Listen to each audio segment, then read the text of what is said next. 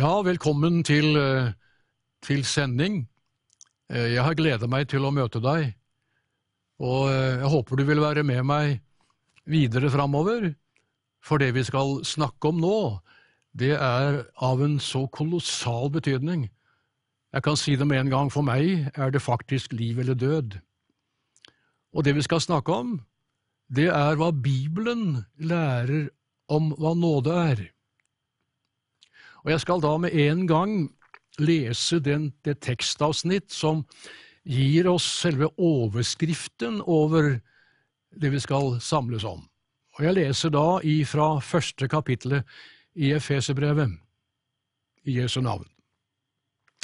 Lovet være Gud, vår Herre Jesu Kristi Far, Han som har velsignet oss med all åndelig velsignelse i himmelen i Kristus Jesus. For i Kristus har Gud utvalgt oss før verdens grunnvoll ble lagt, for at vi skulle være hellige og ulastelige for Hans åsyn. I kjærlighet har Gud forut bestemt oss til å få barnekår hos seg ved Jesus Kristus efter sin viljes frie råd, til pris for sin nådes herlighet, som ga han gav oss i den elskede. I ham har vi forløsningen ved hans blod, syndernes forlatelse, etter hans nådes rikdom. Denne nåde har Gud gitt oss i rikt mål, med all visdom og forstand, da han kunngjorde oss sin viljes hemmelighet etter sitt frie råd, som han forutfattet hos seg selv, nemlig om en husholdning i tidenes fylde, at han ville samle alt til ett i Kristus, både det som er, på, er i himmelen og det som er på jorden. I ham har vi også fått del i arven, etter at vi forut var bestemt til det, etter hans forsett, som setter alt i verk etter sin viljes råd, for at vi skulle være til pris for Hans nådes herlighet, vi som forut hadde håpet på Kristus. I ham har også dere, da dere fikk høre sannhetens ord, evangeliet om deres, om deres frelse. Ja, I ham har også dere, da dere kom til troen, fått til innseg Den hellige ånd, som var oss lovt. Han som er pantet på vår arv inntil eiendomsfolkets forløsning, til pris for Guds herlighet. Det er jo nesten som man mister pusten underveis, og hele tiden så er det man møter ordet nåde, igjen og igjen, fordi at nåden er selve sjelen i evangeliet. Ja, Bibelen kaller seg selv for nådens ord. Altså evangeliet, Gudsordet, ånder av nåde. Og det som er overskriften eh, som jeg ønsker å samle våre tanker om, det er selve det vi leste her, til pris for Hans nådes herlighet. Slik at overskriften skal samles i denne ene setningen nådens herlighet. Og da må vi se på det. Vi møter eh, Forresten, det er interessant. Vi møter flere slike nytestamentlige lovsanger i Bibelen. Ja, Bibelen ånder av flere lovsanger, men la meg si det veldig enkelt. Vi har nå lest fra det vi kaller for velsignelsens lovsang, at Gud har velsignet oss. Det er kapittel 1, vers 3, lett å huske. Den andre lovsangen finner vi i Peters første brev, kapittel 1, vers 3, som begynner på samme måten. Lovet være Gud og være Jesu Kristi Far, Hans og etter store miskudd har gjenfødt oss til et levende håp. Det er håpets lovsang. Den tredje lovsangen den finner vi i andre Korinterbrevs første kapittel, vers 3 og 4 der òg. Og det er lovet være Gud, Han som er trøstens Gud, miskunnhetens far. Han som trøster oss. Og det er trøstens lovsang. Så det er interessant å få med det. Men spørsmålet er altså hva er nåde? Hva er nåde? Hva er det som gjør at Paulus ved Den hellige ånds inspirasjon bruker dette sterke uttrykket? Det er ikke bare nåde, men det er nådens herlighet. Med andre ord, det er herlighet som stråler oss i møte i selve nåden som Bibelen forteller om. Det er mange som ikke skjønner hva nåde er. Jeg har møtt mennesker som sier det. De sier å, skal det nå en gang til da være snakk om dette nådesnakket? Det får da være måte på. Det er noe billige greier, sier de. Det er bare noe som er for noen stakkarer. Hør, da har du ikke skjønt hva nåde er. Kanskje vi, i det vi skal sammen om videre, kanskje du etter hvert skulle forstå hva nå det er. La meg si det sånn, når du sier må vi snakke om det, ja, vi må det. Vi må snakke om det, vi må forkynne det, vi må fortelle det, fordi Gud har befalt det. Gud har bedt oss å gå med evangeliet, og evangeliet bringer budskapet om Guds nåde, nådens herlighet. Gud har befalt oss det, derfor snakker vi om det. Ja, det er billig. Det er faktisk så billig at det er gratis. Men skal huske på det, at det som er gratis, det har kostet en så stor pris som egentlig ingen av oss forstår. Jeg kommer tilbake til det videre i programmene. Ja, den er for stakkarer. Guds nåde er for stakkarer, for folk som skjønner at de er noen stakkarer, som skjønner at vi klarer oss ikke sjøl. Nei, Guds nåde er for noen som har innsett at de trenger den. Og det er også mitt ønske at vi i disse sendingene skal sammen forstå det kanskje på en bedre måte enn noen gang før. Så hvis du våger eller vil være med meg videre, så, eh, så håper jeg at du også skjønner hva nådens herlighet dreier seg om. Forresten, hør nå. Du lever bare fordi Gud er nådig mot deg. Gud er nådig mot deg, derfor lever du. Hør nå hva Bibelen sier, og jeg skal lese det for å få det skikkelig hva det står. Det står i Jobbs bok, i det 34. kapitlet. Og jeg skal lese det nå, så du får det med deg. Hør da. Som forteller oss om at det er på grunn av Guds nåde at du lever. Og så står det her, kapittel 34, vers 14 og 15 og 16. Hør nøye etter. Dersom Gud bare ville tenke på seg selv og dra sin ånd og sin ånde til, til seg igjen, da skulle alt kjød oppgi ånden på én gang og bli til støv igjen. Men gi akt på dette, og hør, lytt nøye til mine ord. Kanskje du nå skjønner hvor dyrebar og kostbar denne nåde er for deg òg, som enda ikke har skjønt det. Det er på grunn av Guds nåde at du lever. Og la oss være så frimodige å ta det med oss videre nå, hvor vi skal se på dette med nådens herlighet. La meg først minne om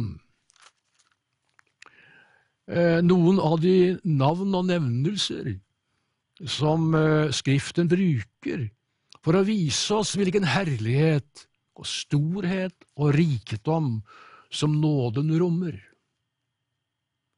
Jeg gir deg noen av de begrepene som Bibelen bruker, kommer kanskje tilbake til noen av dem senere.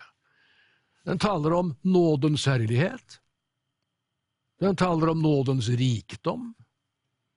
Den taler om nådens overvettes rikdom.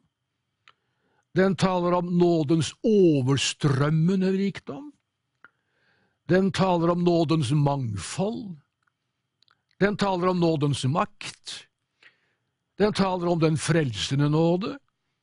Den taler om den fostrende og helliggjørende nåde. Og den taler om den forløsende nåde og den herliggjørende nåde. Alt dette er begreper som Bibelen bruker. Det forteller oss og belyser for oss hvilken herlighet som nåden rommer. Nåde er faktisk et av Bibelens hovedord. Vi møter ordet nåde faktisk eh, over 250 ganger i Det gamle testamentet. Vi møter det under begrepet det hebraiske ordet hesed, som betyr gunst og godhet og barmhjertighet. Videre i det hebraiske språk så møter vi ordet shen, som taler om den frie nåde, uten forpliktelser, uten betingelser.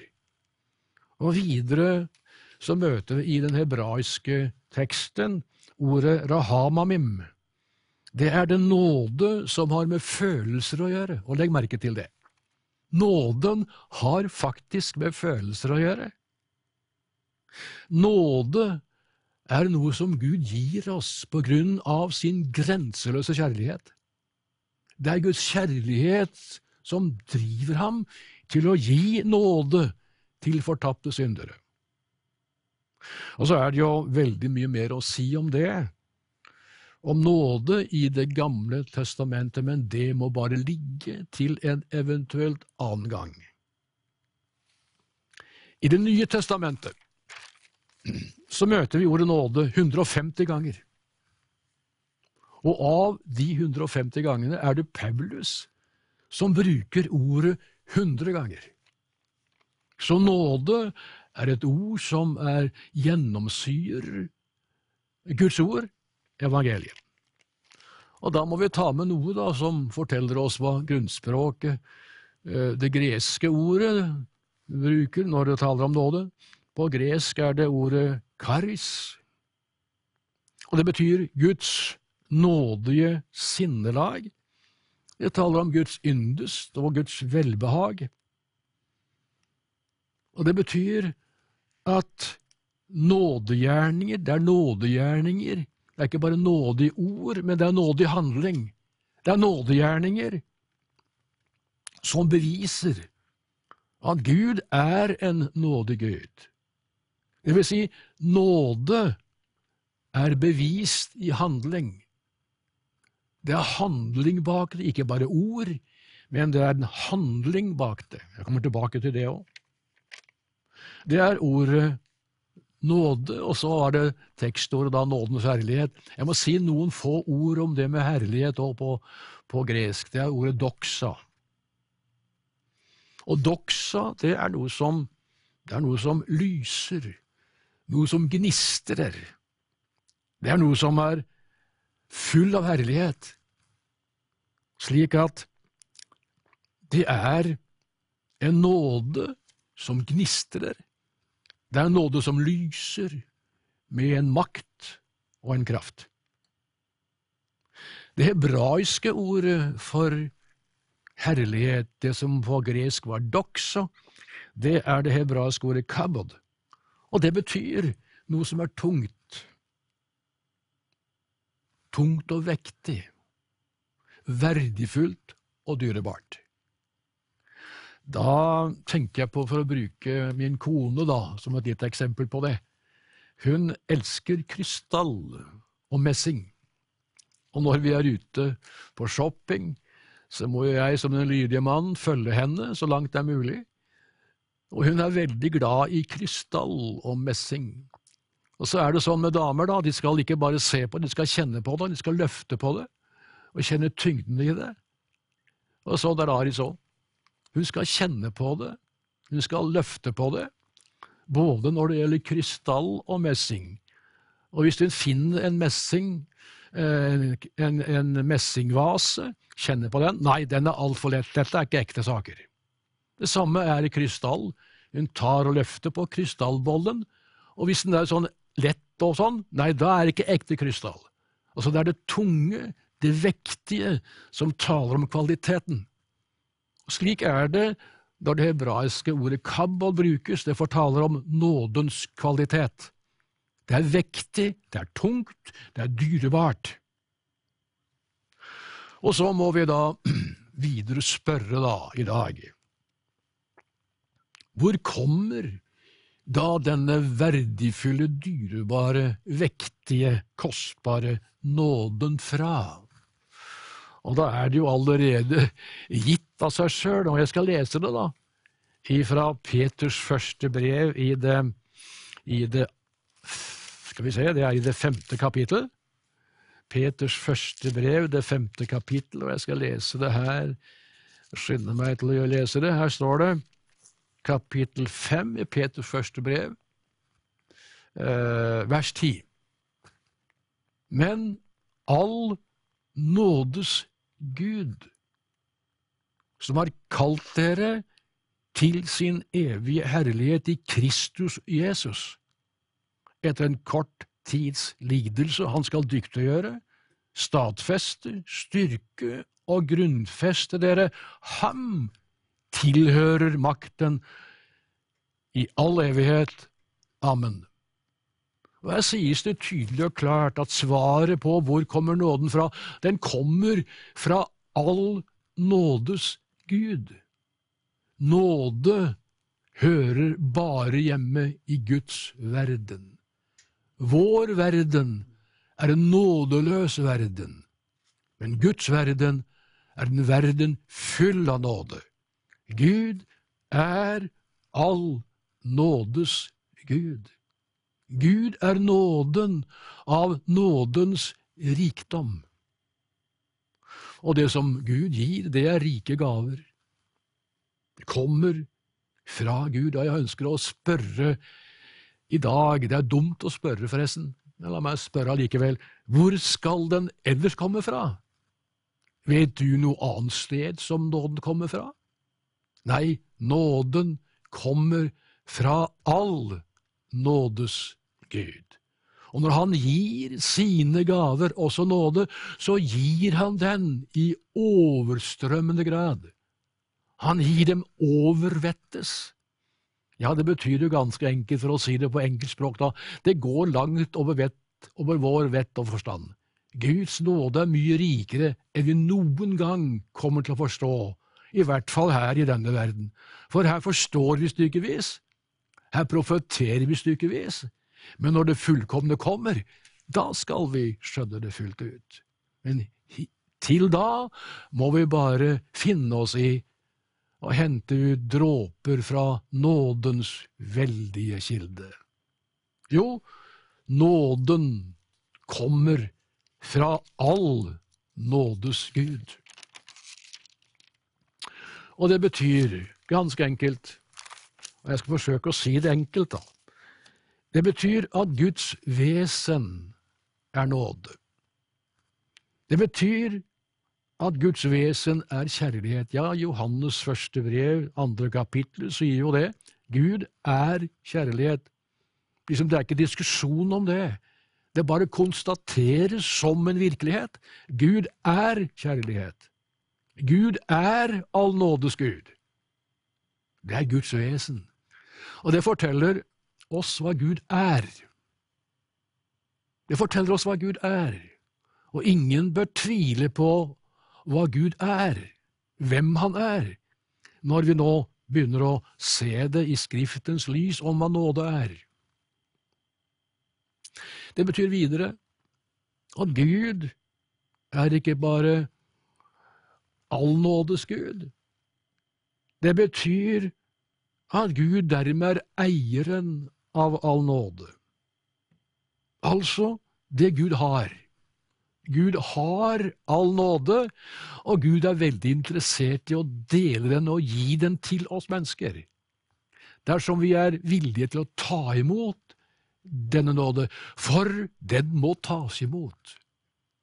Denne nåde er for alle mennesker, men det er bare de som tar imot den, som opplever kraften og virkeligheten av hva nåde er. Jo, Gud er all nådes Gud. Gud har all nåde. Han er også giveren av all nåde. Altså, det Gud gir, dette kommer vi tilbake til seinere. Det må vi gjøre. Og hør nå, nåde kan ikke kjøpes. Det er noe vi får uten fortjeneste.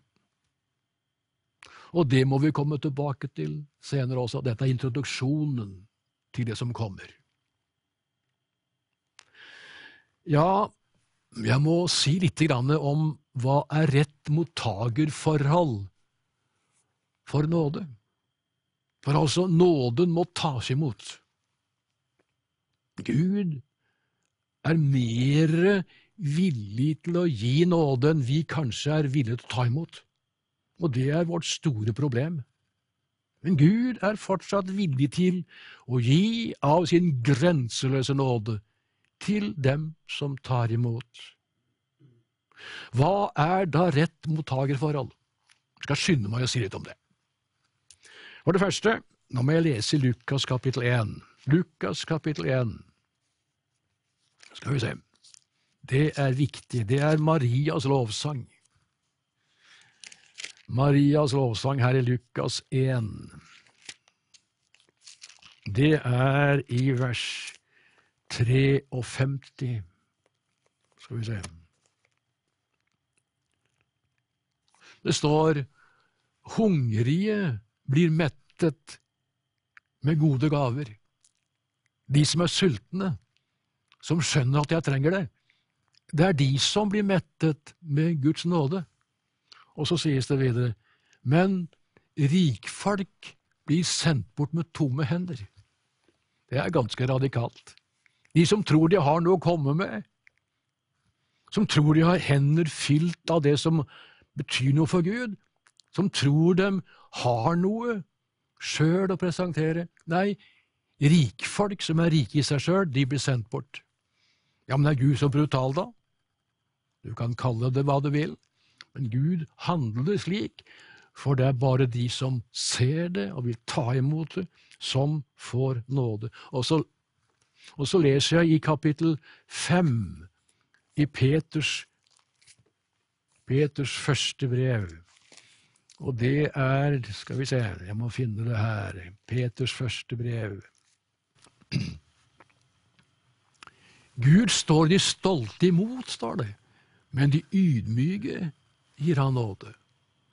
Hvis du i din stolthet står imot Guds kall, ikke bryr deg om det, forkaster det, så får du det ikke.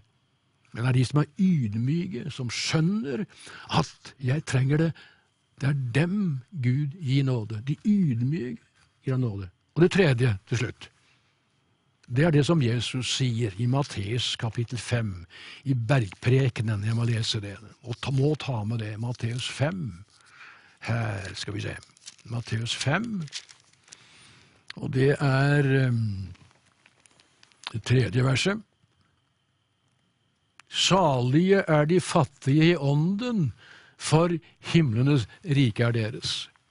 Nå sier ikke Jesus salig er de som er fattige på ånd, men i ånden. Og det betyr fattig i seg sjøl, ydmyk. Og det å være fattig det betyr ganske enkelt å være liten i seg sjøl. Så liten at jeg krabber ned. At jeg bøyer meg ned. At jeg kneler ned for å strekke ut mine tomme hender og ta imot. Er nåde som Gud gir oss. Det nytter ikke å komme med alt vårt eget. Den veien er stengt. Men når du kommer fattig, ydmyk med tomme hender, så møtes du av nåde fra nådens Gud. Gud velsigne deg til å se det. Gud velsigne deg til å ta imot det, for nåden gjelder også deg. Gud velsigne deg til det. Amen.